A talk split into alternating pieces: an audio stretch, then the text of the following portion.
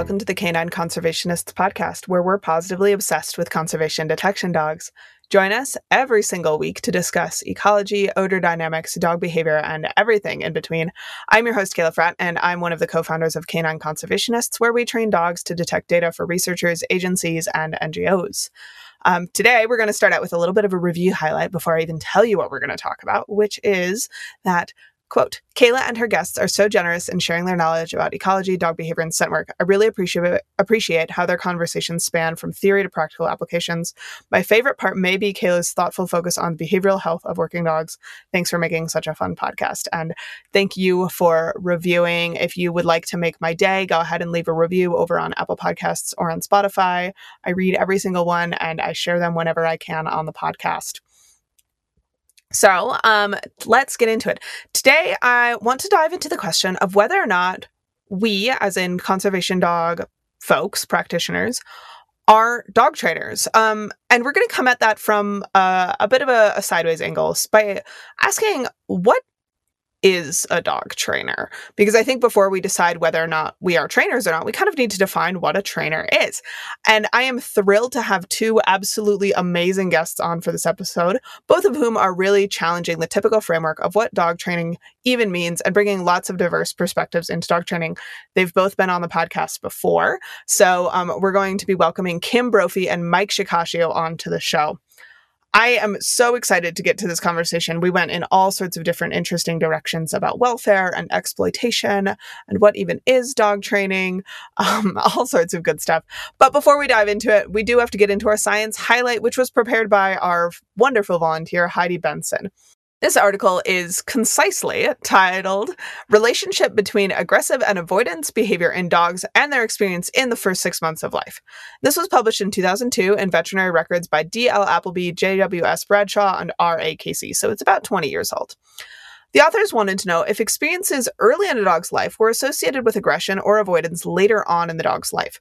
So basically what they did is they looked at three groups of dogs.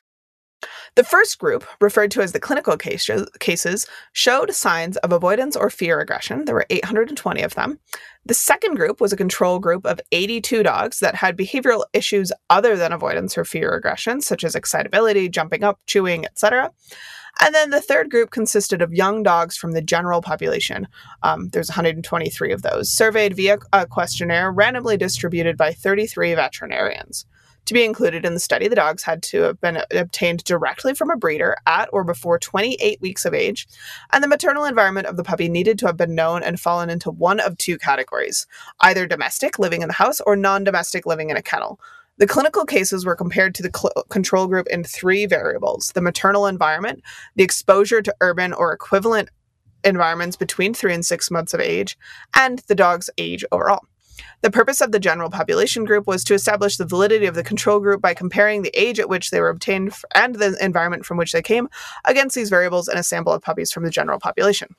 Behaviors for all clinical cases were categorized into seven groups, so either avoidance only or aggression to unfamiliar people, veterinarians, familiar people, dogs of both sexes away from the home, dogs of one sex away from the home, and dogs in the owner's household.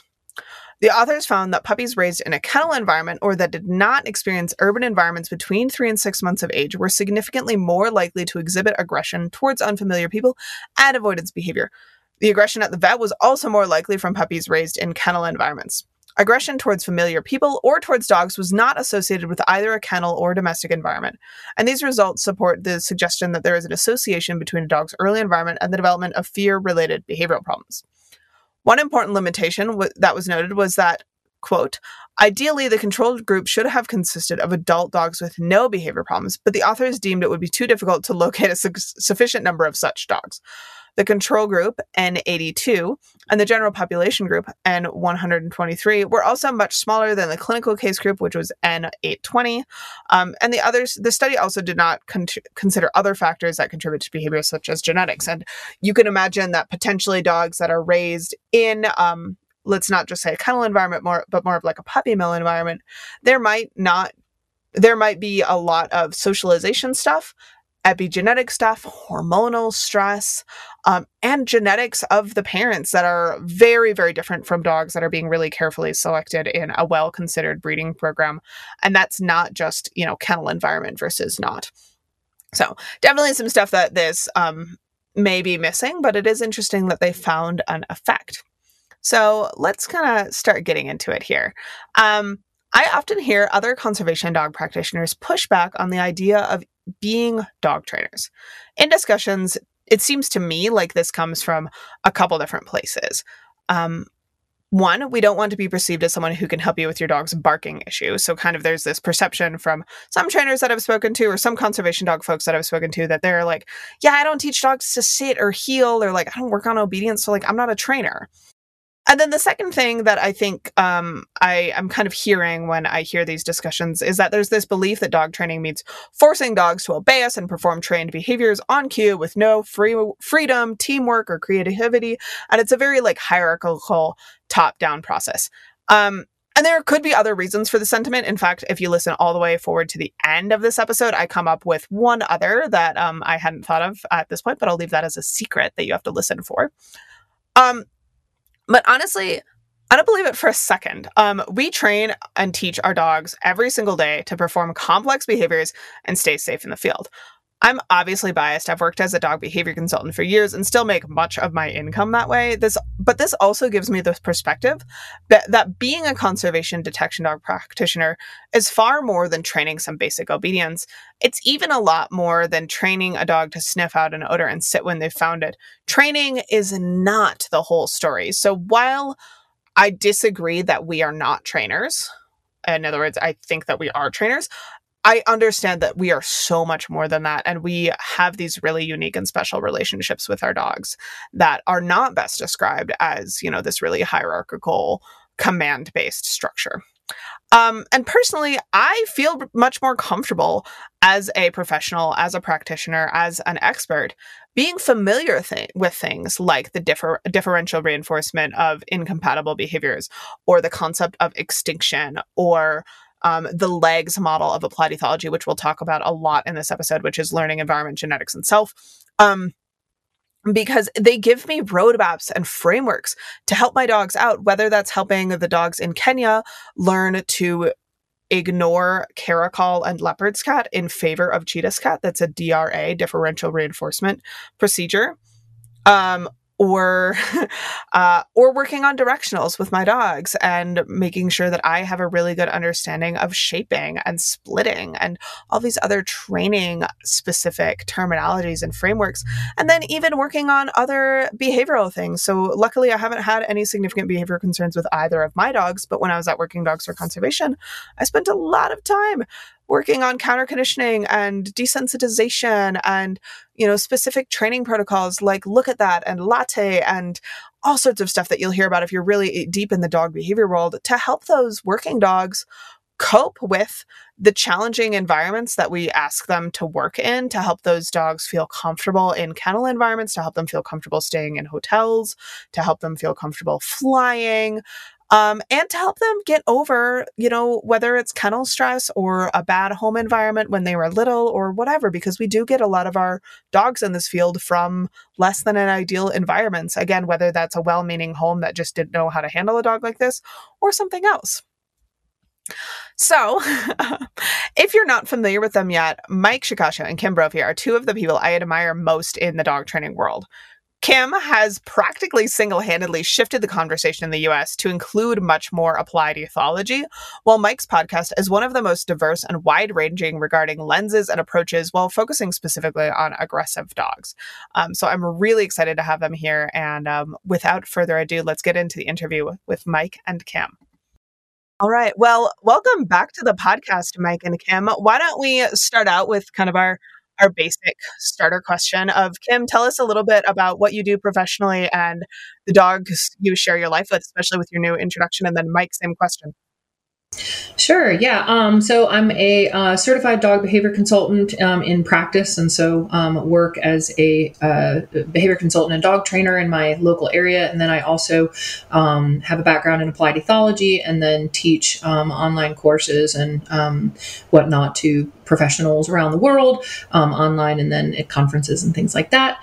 And then I have three dogs, four dogs now, Jeepers. I've got to remember to add in the fourth one now that I share my life with. Um, and uh, the newest addition is a Pyrenees mix named Monk, a lovely puppy that has joined our family to uh, kind of round out our other mixes of herding dogs, toys, and another livestock guardian mix.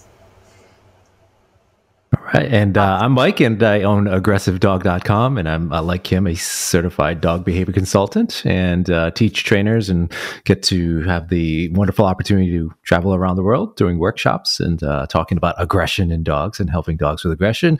Uh, my dog is Castanya. She's a Chilean street dog that came up from Chile with my girlfriend uh, when she moved up, and uh, she brought along a little uh, Chilean street cat, Renardo, as well. So those are the two little critters I have in my home. That's great. Well, yeah. And again, thank you both for coming on. So we're going to start out with what could be one of the most basic questions either of you has ever been asked, but probably could take us an entire uh, textbook to respond to. Um, what is a dog trainer? Um, and I guess, Mike, we'll start with you for, uh, for fairness, and then we'll go back to Kim. Yeah. So I think we're going to dive much deeper into that question as we go along here. But, uh, you know, I think classically, if we were talking to like the general public about it, I, I, we might define it that way as the most universal definition of person that is teaching dogs to do certain behaviors, uh, to live more uh, or to adapt more to living in, in a home with people. So things that we teach them might be behaviors like sit down, stay, come, walk nicely on a leash. Um, and that's, I think, what most people envision a dog trainer does when they just hear that word. And of course, as dog trainers ourselves or dog behavior consultants, we have a lot of other different terms depending on kind of what work we're doing with dogs. So uh, that's kind of just the short and sweet definition there, but maybe I'll let Kim take it from there. Yeah, I, um, I, I think um, I would agree with Mike that, you know, from the public's perspective, a dog trainer is someone who is hired um, to kind of create obedience in their pet dogs from, from most people's perspective, um, to get the dog on board with the human expectations of what they're supposed to do and not supposed to do, um, follow basic commands, et cetera, kind of this like top-down model um, that are that includes different mechanisms of accomplishing that control, whether that's positive reinforcement or more aversive-based um, Uh, approaches and techniques, or some balance between those two things, as there's, you know, a lot of professionals that kind of sit on the fence and kind of do a number of things um, in, in both regards to try to change behavior. But, um, you know, the idea that they're, the humans are in the position of instructing the dogs um, as to, you know, what ends they would like them to uh, exhibit their behavior, uh, you know, in what context and to what degrees and when to inhibit and when to perform and, and all of that. So I think it's kind of traditionally a top down model, and at least from my perspective, but I won't jump into this now, you know, it's something that needs to evolve as a concept for the general public.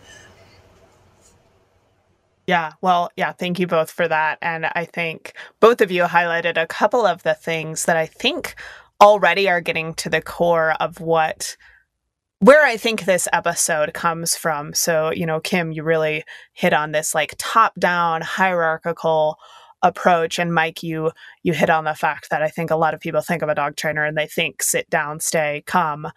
And, you know, as as I think all three of us here on this call know, and probably most of our listeners, um, there's a lot of training that goes into handling a conservation detection dog or working with a conservation detection dog.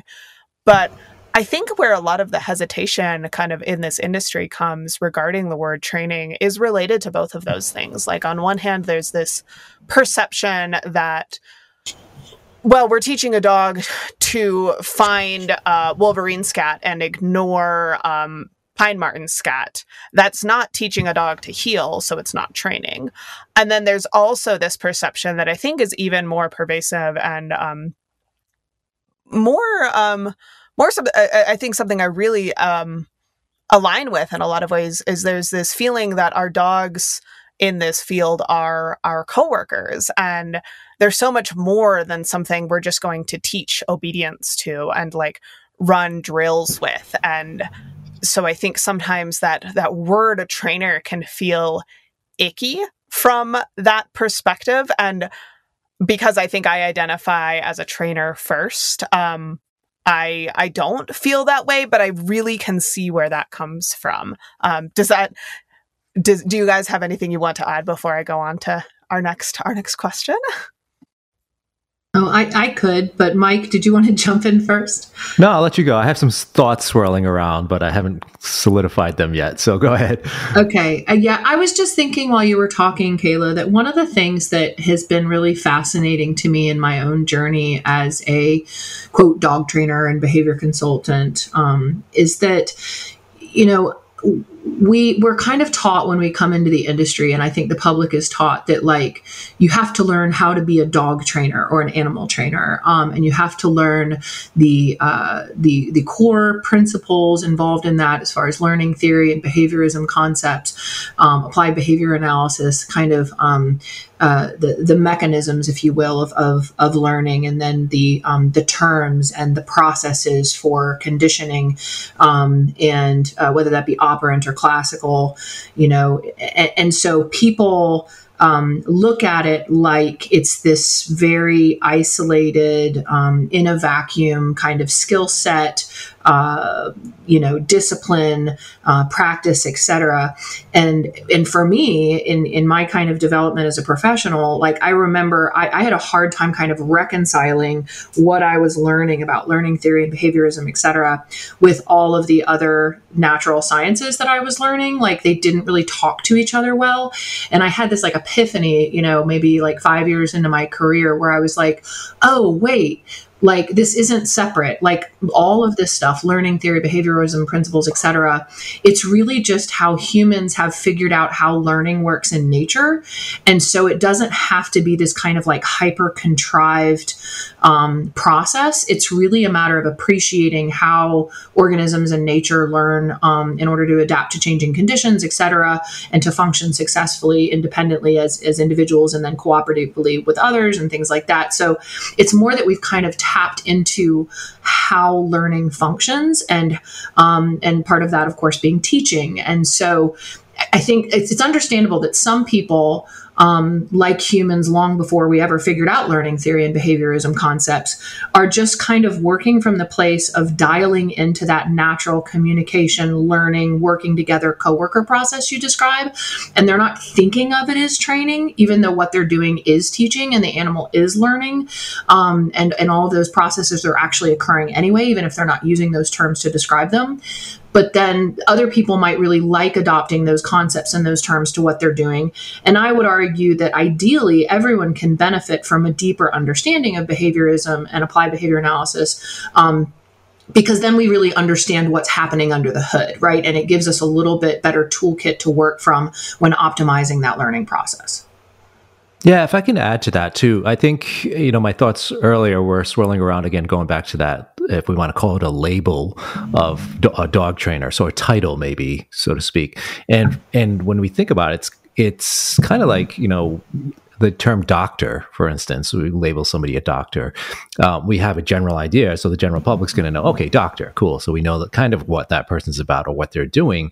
But, you know, obviously the medical field has evolved over the last several hundred years or thousands of years when you think about it. But, you know, that term doctor has uh, sort of the foundational meaning. And then you have all these offshoots or these other categories now of specialists and things.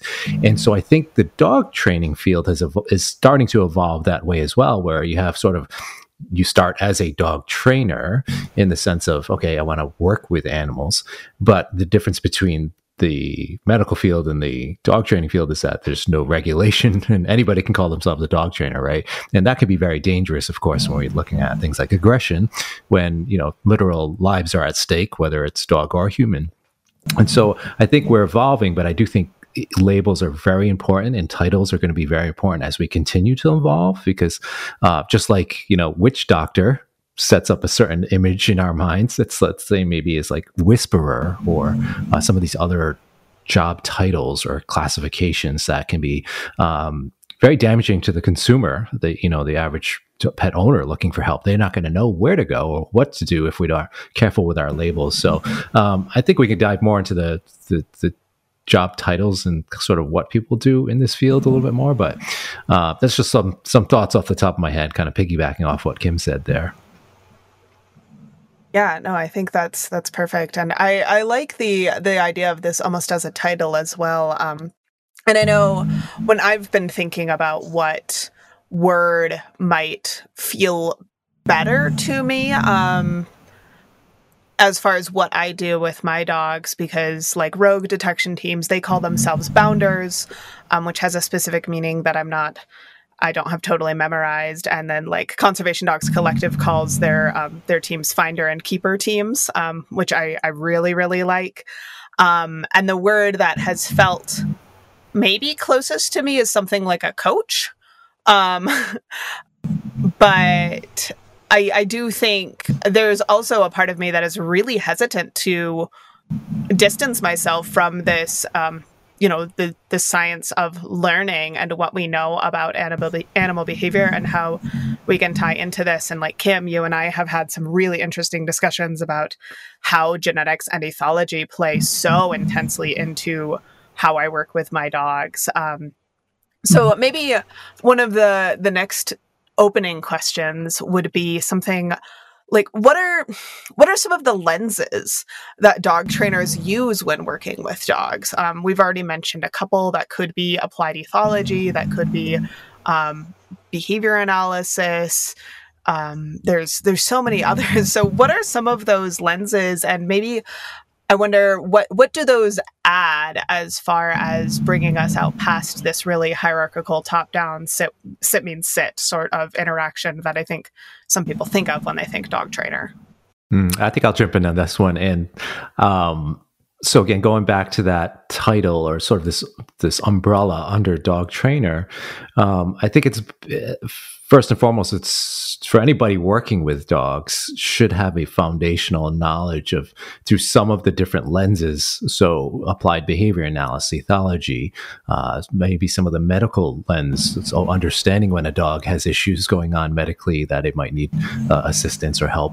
Um, so there, I think everybody who's working with dogs in any facet, whether it's, again, conservation work or behavior problems or, you know, doing trick training or anything like that, should have that foundational knowledge, because it's um, it's science. You know, we need to, to incorporate the science, and if we ignore that, you're really doing a disservice, in my opinion, to to many of the dogs and the, the pet guardians we're trying to help in many of these cases. So, um, yeah, I think as we're evolving, we're seeing more lenses come into it, and I think as we go along in this conversation as well, we see trends in the lenses, right? So we see, like, over the last decade or so, applied behavior analysis really come into the mainstream in dog, uh, the dog behavior and training world, which isn't necessarily a bad thing, but sometimes we get hyper fixated on those particular sciences, and then there, nothing else exists, right?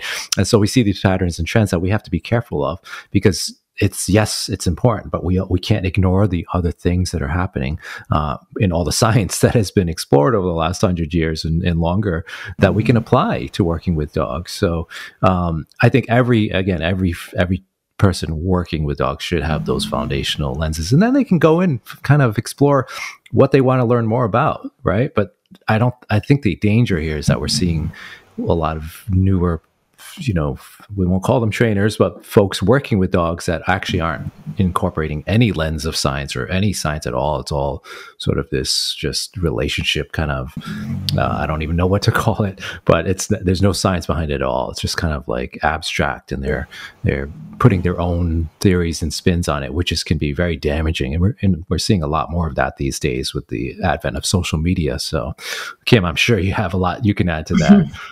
Yeah. Yeah. I was just thinking um, about the same thing that you, you took the words out of my mouth about social media and the internet. I think, like, we're just in the wild west of the information age. Right. And so, like, clearly politics have, have shown us that in recent years, that, like, what becomes kind of an authority on information, you know, much less science, like, it's just so watered down. And so it's really tricky for anyone to kind of make heads or tails of that and determine, like, what's um, you know, uh, what's worth learning, or uh, kind of what are the, the, the core things that someone needs to have under their belt in order to be practicing and working with behavior in whatever capacity. Um, and, you know, of course I'm biased, but uh, really your question, Kayla, is, is um, in my mind kind of answered by like, what was the impetus for me of creating the entire LEGS model, right? Because the whole idea for me was like, we're only looking at training and behavior through one lens have, after having been in this field for a couple decades. Um, you know, it, as Mike was saying, there was kind of this um, obsession or just kind of like hyperfixation on the field of applied behavior analysis. Not that that's at all irrelevant. It's entirely central to the work. Um, but just, we kind of forgot about all these other scientific disciplines. So my task as I saw it with, you know, putting the, the LEGS model together um, was to uh, basically just play connect the dots with all of the work that other scientists have done from all these various disciplines, kind of in the spirit of applied ethology. But applied ethology is kind of inherently an interdisciplinary disciplinary lens anyway, um, of trying to take into consideration, you know, yes, ethology, but, you know, evolutionary biology and, you know, neurology and genetics and epigenetics and um, physiology and welfare science and um, many other smaller subdisciplines, um, you know, psychology, et cetera, to try to understand like the big picture of what goes into any organism's behavior historically and other species, and then kind of extrapolate that as relevant to dogs because they are also biological animals.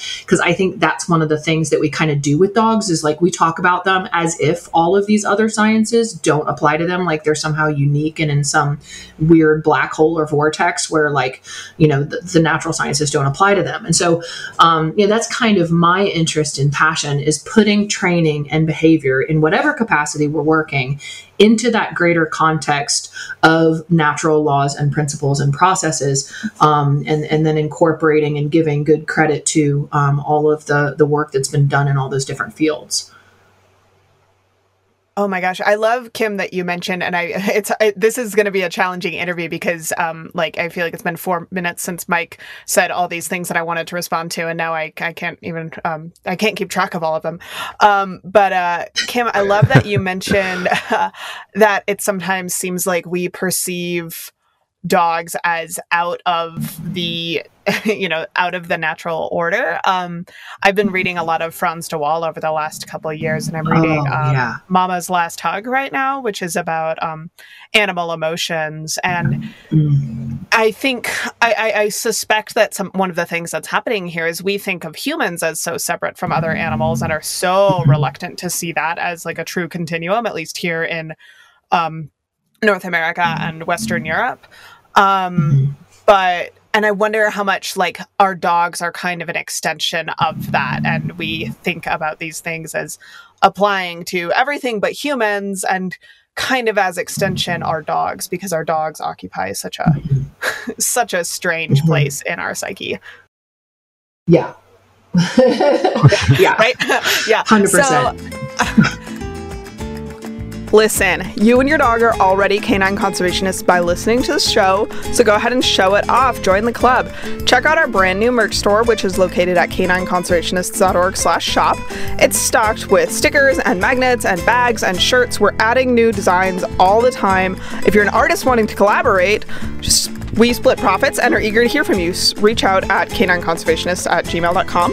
We also offer all of our webinars on demand through our store, so you can check out our puppy raising webinar, alerts and changes of behavior, introducing a target odor, as well as seeking, sourcing, and alerting. We're also planning to add new webinars to this all the time, so if you've got a request for a webinar, or you're a practitioner hoping to contribute a webinar, again, we're going to split our profits with you, and you can reach out to us at canineconservationists at gmail dot com. Let's keep the learning going. Yeah, is there anything, I guess, that we, um, Mike, that you wanted to jump off of of what Kim said, or um, vice versa? Otherwise, I'll just move on to the next question because I've lost my Yeah, go ahead with the next question because I, I think, okay. Yeah, we covered that one pretty good. Great. Well, um, and one of the other things that I, Mike, I'm really glad you mentioned that we do go through these phases. Um, and, you know, there was a pretty intense phase recently of this, this hyper focus on applied behavior analysis. And I know that was, that was very much so the thing when I was coming up as a dog trainer. I started training kind of unofficially in twenty twelve and then got really into it starting in twenty sixteen. So I had like a four year ramp up period. And, um, I remember very early in my apprenticeship as a trainer being told by mentors that, well, we can train a dog to do anything it's physically capable of. Um, and I like I think that is one of those statements that is just so indicative of how pervasive applied behavior analysis was um, at the time. And it's it's been changing a lot, um, again, largely in, in thanks to the work that both of you are doing. And like just in the last six months, I feel like I've heard three or four different people talking about attachment theory with dogs, which is something I had not heard eight months ago even. So it's really interesting to see how things come and go from uh, the dog training world. And I, I suspect in a way that ninety-nine point eight percent of people who are not professional dog trainers just have no idea about these tides that keep shifting around us. Um, So all of that to say, what are some of the things that you both are seeing and how modern dog training is changing, not just from like twenty twenty-two to nineteen seventy, um, because I think those fifty years have obviously been a huge shift in how dog training um, kind of works, but even comparing, you know, twenty fifteen to twenty twenty-two, twenty sixteen to twenty twenty-two, just the last five or so years, what have, what have you both been seeing in the industry? Hmm. I'm seeing a lot. I'm seeing the education just spreading at uh, exponential levels where I, uh, in the previous fifteen years to that, it was, it was getting out there. It's certainly much more than even the previous thirty years, but in the last five years, again, social media can be damaging, but it can also be very uh, empowering and educational if somebody knows how to filter out, you know, the good content from the bad content. But there's, um, I think it sparks a lot of curiosity, especially in newer trainers, and they're learning about concepts and different sciences that might not have been talked about even five years years ago. And so we're kind of seeing an explosion that and in a good way. And it's evidence, you know, I, I've, I've been again, fortunate to travel around the world now into fourteen different countries.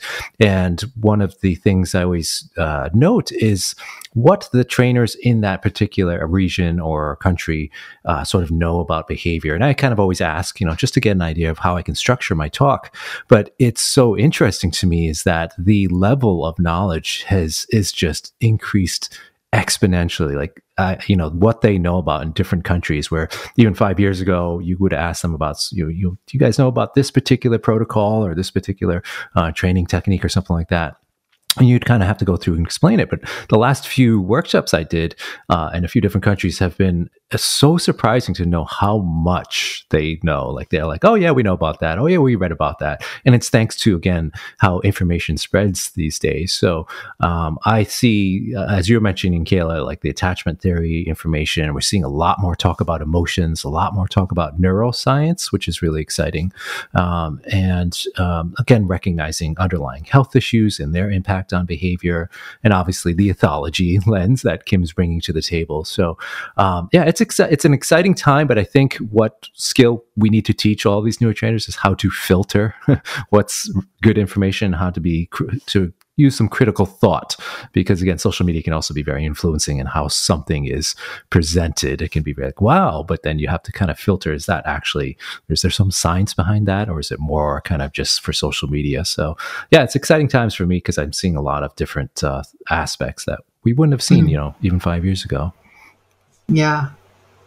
Yeah, I feel like it has changed a lot in just the last, you know, six years, as you mentioned, um, too. And and I think so, a lot of that is really exciting. As Mike says, I feel like the industry is, is finally evolving in terms of becoming a little more interdisciplinary, um, a little, um, uh, you know, a little better in terms of overall education, kind of access to information. And um, at, at the same time, I, I feel like I'm, I'm also concerned about the um, the lack of uh, kind of regulation about the just the information that's out there in the world in general, um, in that there's, you know, online education has become a whole business in itself. And so, of course, there's a lot of people that are offering courses in the industry um, where, you know, it, it may not have solid footing um, in, in some science, uh, scientific disciplines and principles and concepts and, you know, established theories, et cetera. And so that can be a d- tough for a new trainer to filter through.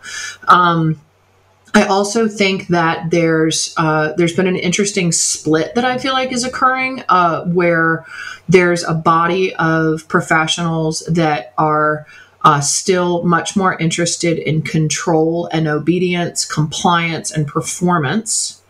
And that group is growing. And there's a lot more sports and, um, you know, uh, ways in which people are kind of pursuing their interests and endeavors for having their dogs reflect their interests in terms of um, their competencies uh, for whatever, you know, type of performance or application they're interested in, which is cool. But I also have a lot of concerns about that because I feel like dogs can still be exploited in that process um, in, in people's hobbies. And then I also think uh, that as dog behavior problems have continued to become more severe in the pet population for a variety of reasons, um, that we also have uh, increased our attention to their emotional experience and their welfare, as Mike was talking about.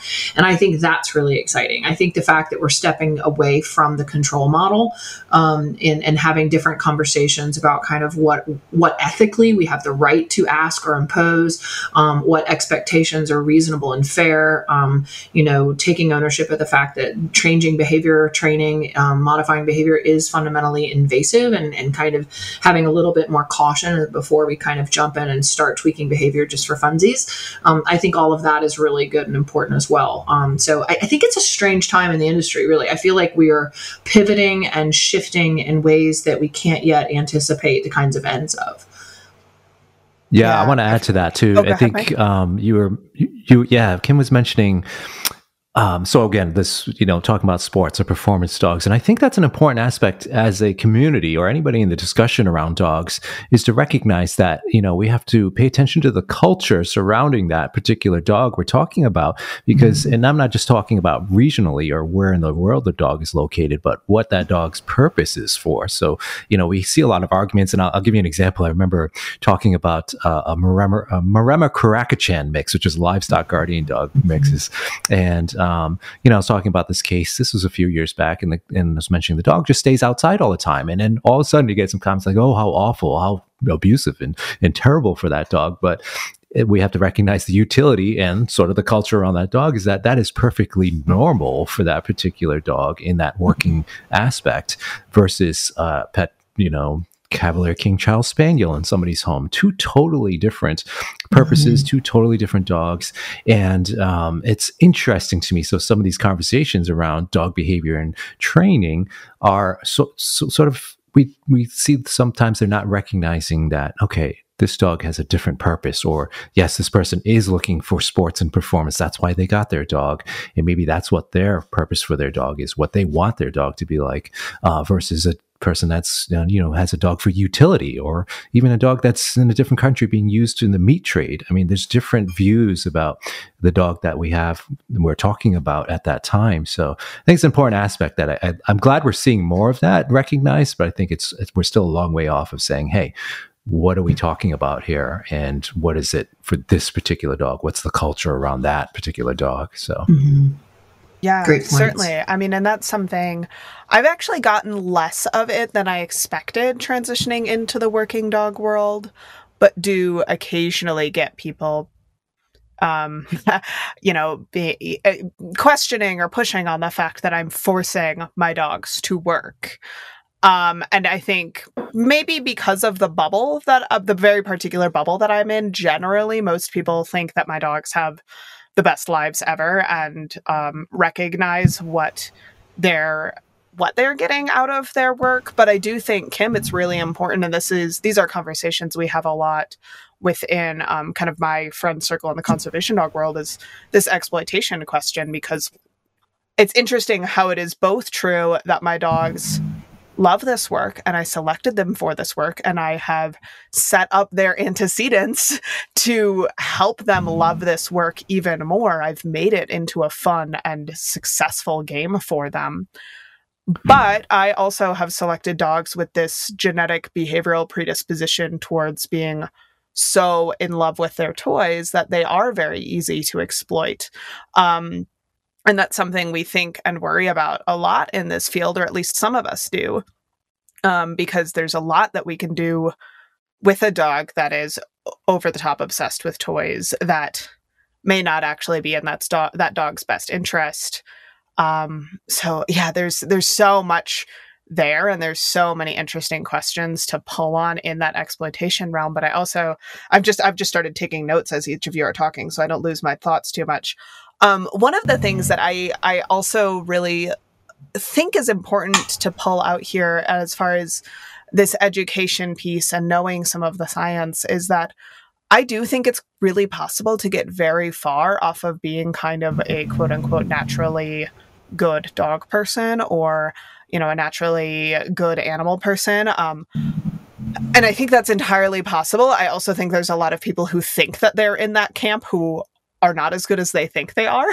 um, but for me, particularly knowing the science and knowing the, the research and the background and knowing the history of animal behavior, um, and our understanding of it is so important for me as a mentor, because it's one thing to have a natural feel for what a dog needs, or, you know, you might not know the term differential reinforcement of incompatible behavior, but you might be able to feel your way through it. But it's incredibly difficult to teach that or explain it, or, um, you know, whether you're working with a mentee or with a client and trying to help keep your dog safe in the field. So I think, yeah, those are those are the two big things that I um, I wanted to pull out a little bit more from what both of you were just saying.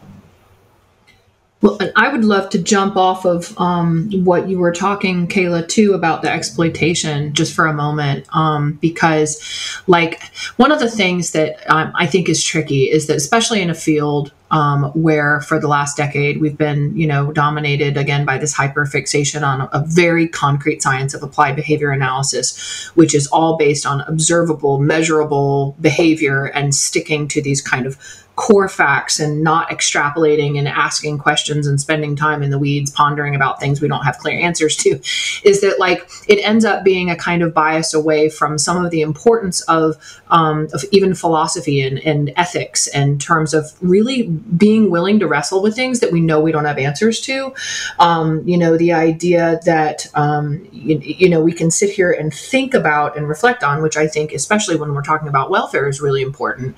You know, Uh, for a long time, we've been, you know, told, or at least at the beginning of my career for, you know, at least a decade, it was any dog being worked, that was unethical, right? So if someone had hound dogs and they hunted them, that was unethical. If someone had a herding dog and they worked them, you know, on sheep, that was unethical. It was all exploitive. If someone had a draft dog that was pulling a cart, that was, you know, cruel and, and exploitive. And so, and, and we've shifted to this idea then as a, in, as a culture, as a society, that it's a service to any dog to create a luxurious pet environment in which they have no function and no purpose. Um, they're, they just get to live the, the fancy life and have all the good things and be comfortable. And we play with them and everything's just really light that way. But, you know, one of the things that like I really wrestle with, because, you know, looking at things through the evolutionary lens, it actually doesn't make sense to an animal to not need to exhibit behaviors for survival, right? Because in nature, everything has to be functional. Like you, you have this whole economical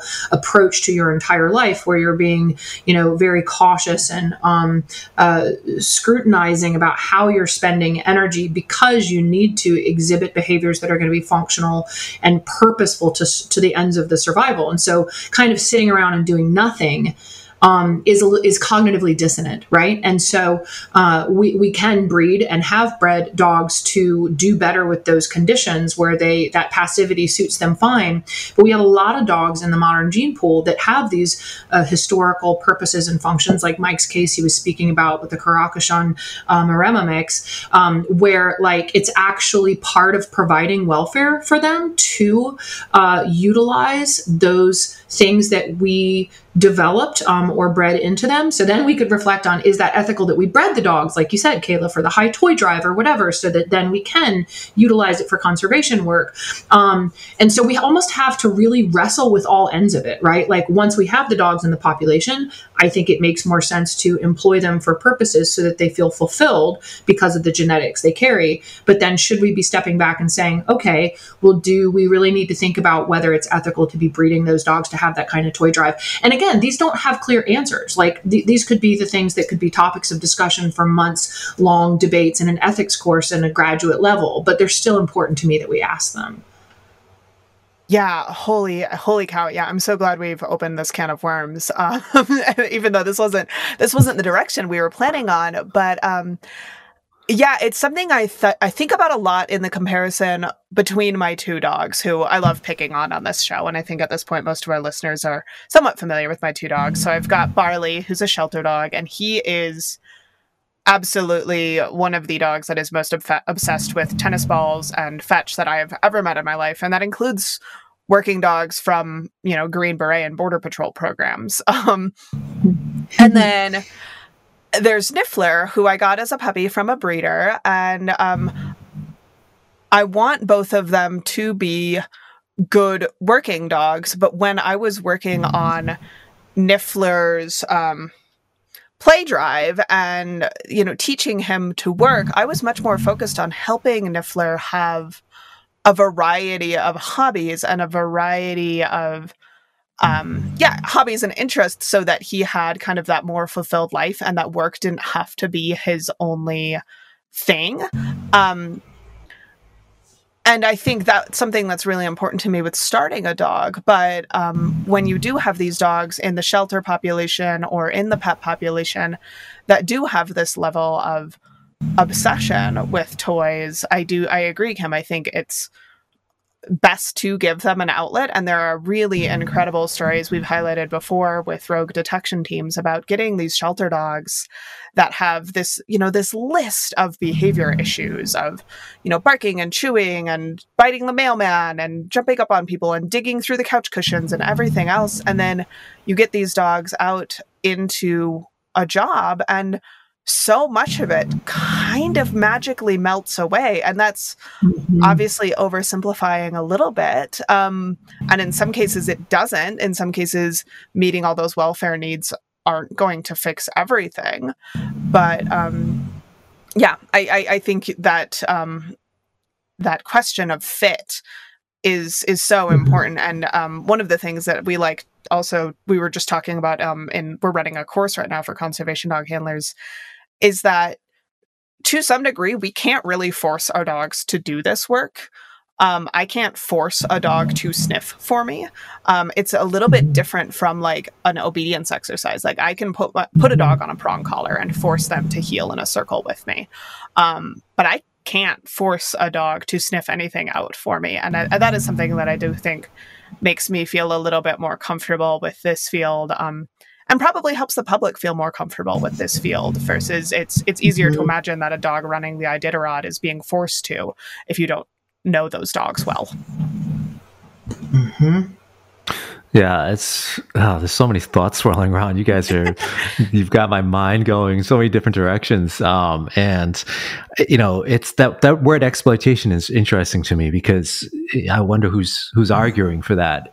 Because uh, you know, it's if somebody has a dog in their home, or is, they're basically exploiting the dog because they might not have chosen to be in that home with that person, right? We kind of control, in most pet guardian homes, we're controlling most of their daily movements every single day for that dog's life, you know? Mm-hmm. And if for truly not to be exploited, then they have to be like the vast majority of the other dogs on the planet. There's seven hundred fifty million street dogs or dogs that are free roaming out in the world.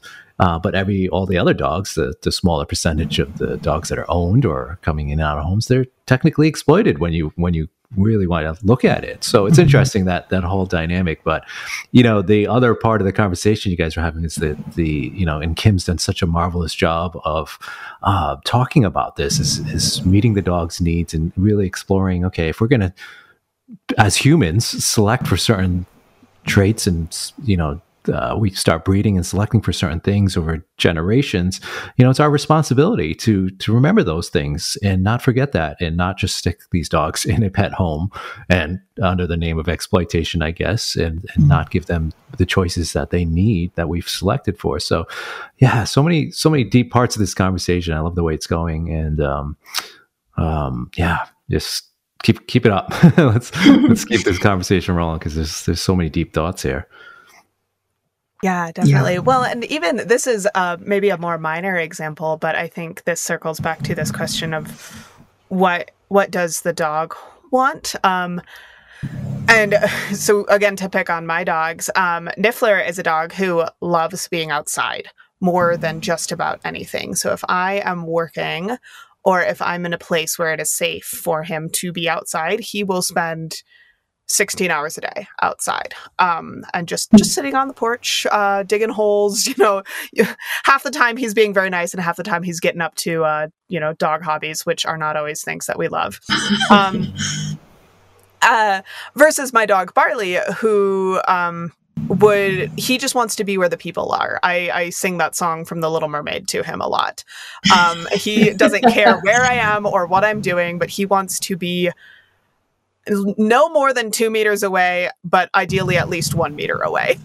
um, and it's just, it's just so interesting. And that, that doesn't have as much to do with like being a dog trainer or anything, but I think it's just so interesting to me how individual they are. And that can get as granular as, you know, how my dogs prefer to work or how they prefer to play as part of their reinforcement when they have successfully made a find, but also just around the house. Um, it's so interesting to me to have a dog, one dog who never wants to be out of my sight and always wants to, you know, be involved with whatever I'm doing. And then another dog who is just so much more independent and really just values that, that space and that freedom. And they're the same breed and they've been raised in more or less the same house.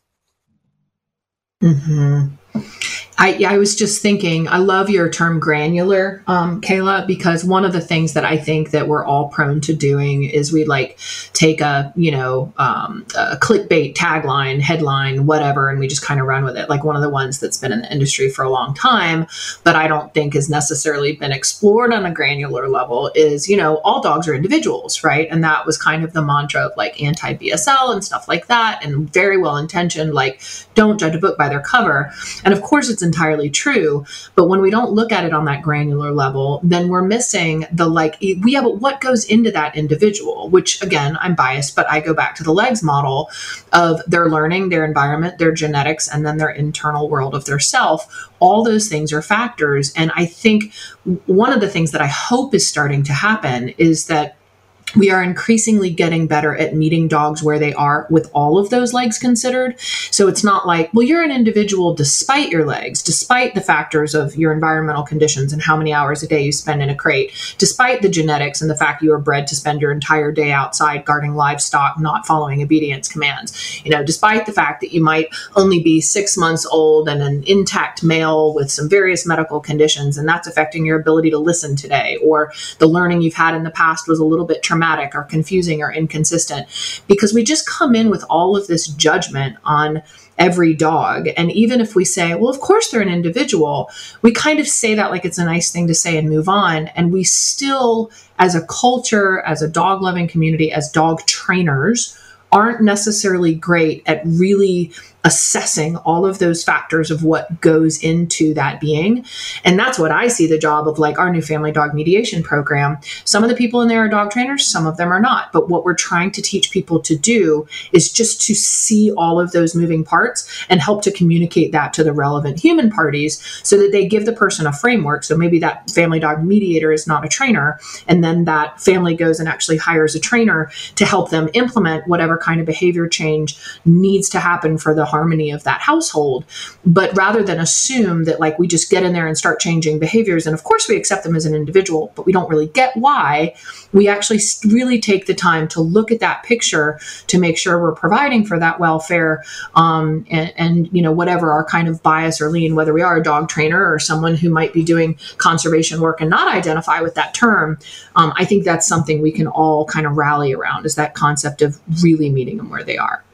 Yeah, that's uh, I, I, I totally echo that, because, you know, I think Kim's hitting on the the need to have uh, sort of this much more broader view of everything that's going on with a dog, not just focusing again on the trainer side of things, sit down, stay, and not only just focusing maybe on other, another particular lens. I think it requires a much broader, you know, for us to step back for a moment, just sit, to kind of look at this. I think, you know, another thing, you know, Kayla, you're talking about your dogs too. I mean, the question is, are they having fun?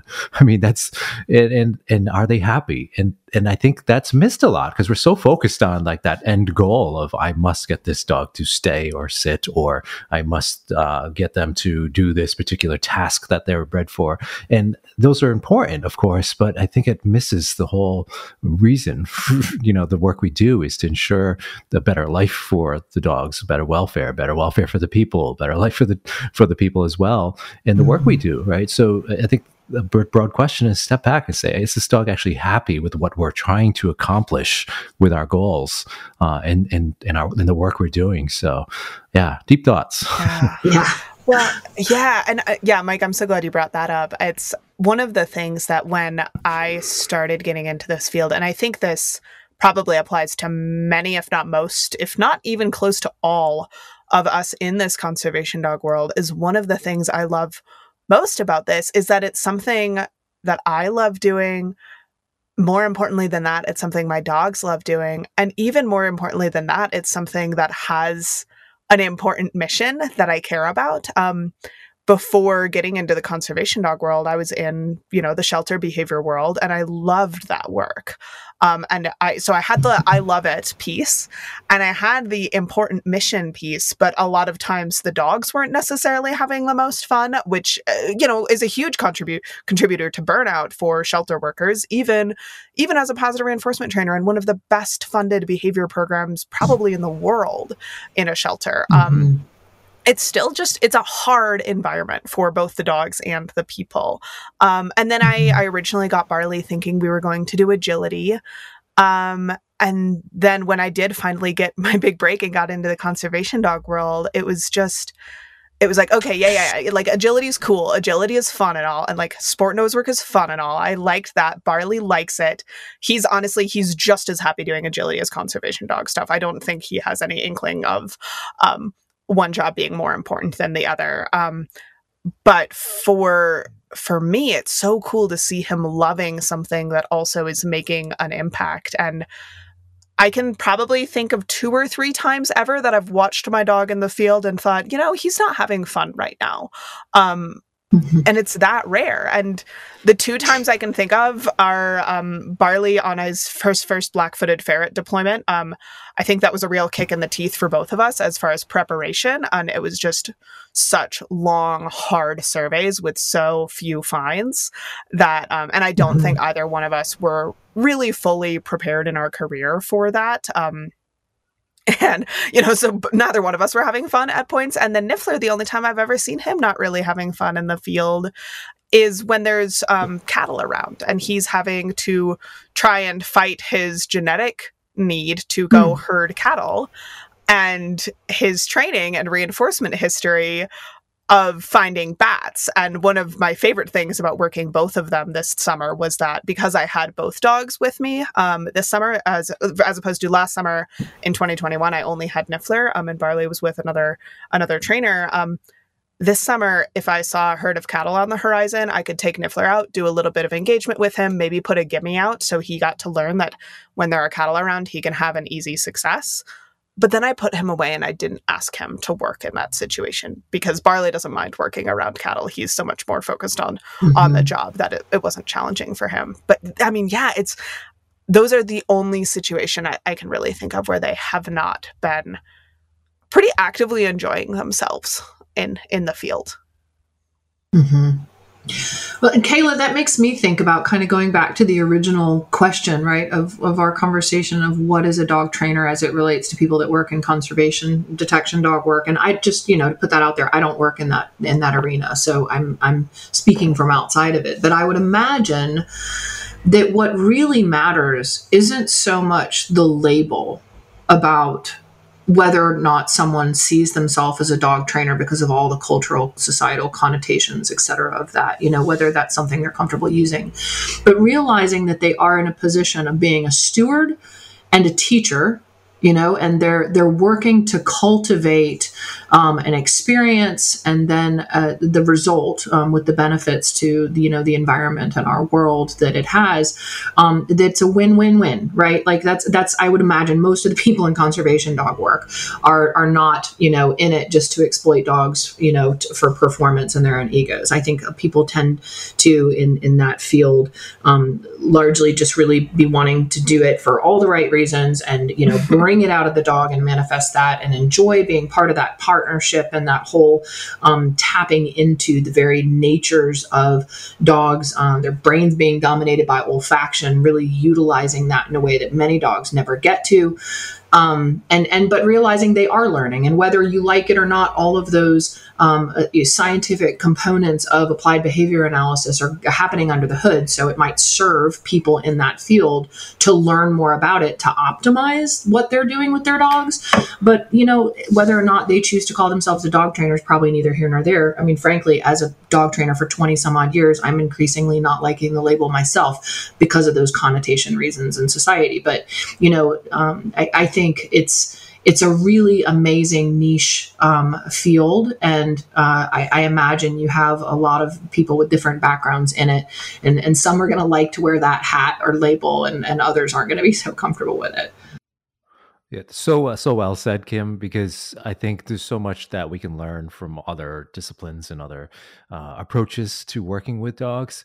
Um, it's, you know, I've learned so much from other uh you know, people working with dogs, again, that aren't in the same field or doing the same kind of work I'm doing. So, you know, I'm working with strictly aggression cases, but, you know, I've I've learned, you know, incredible defensive handling skills from the folks in the shelter world, or, you know, the sort of what uh, Kayla was mentioning diff- earlier is like, you know, the science versus the art of training, right? So like, if I want to learn, you know, we have to recognize that a lot of it is like a like the, the things we do, like in the agility world, there's a lot of subtle movements that a handler can make, and sort of the art of it, right? And there's no not necessarily science. I mean, we could probably apply a science to it, but the movements, it's sort of like dancing, right?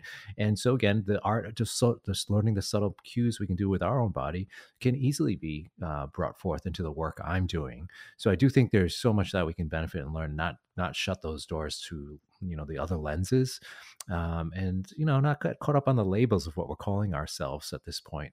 Um, you know, and it's, you know, things to things to think about. Yeah. Yeah. The there's, I, I, there's so many little things that, yeah, I want to pull out, but we'll, we'll start trying to wrap up here. And one of the things I was just thinking about is I wonder, so, so much of scent work in particular, or training a dog to do detection, is about antecedents. So like when you're teaching a dog, like a specific odor, that's very much so most of us, basically, it's like present the odor, reward, present the odor, reward. And you do that until you've got enough of a conditioned and emotional response that the dog is going to start seeking it out.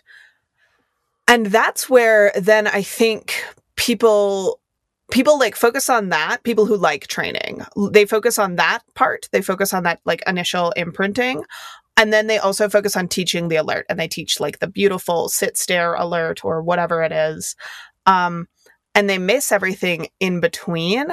And I think also that in-between area is because we don't think of it as much as training, because we're using so much of the environment to teach the dog how to do stuff. And that's where it also starts getting really technical and really esoteric. Um, it's something I've been really dedicating a lot of study to over the last couple of years, as far as, okay, so knowing what I know about my target odor and the size of the source that I have and its volatility, and knowing what I know about weather and terrain and vegetation, how can I set up where I'm putting the odor and the time of day and how long it's out there and where I'm starting the dog and then how I'm walking and how I'm moving through the environment in order to teach the dog the lesson I want the dog to come away from. And that to me is like just mm, the pinnacle of like beautiful dog training or mm-hmm. a pinnacle of beautiful mm-hmm. dog training. Um, but it doesn't look like what we think of as dog training. And maybe that's another root of this that I actually missed until just now, is how much of the detection specific work just really doesn't look like what we think of as training, because it's so much more about chemistry and then and movement, mm-hmm. then you're not getting like a lot of repetitions. I'm not sitting down with a clicker and a bag of cookies and like getting um getting sixteen reps in a minute.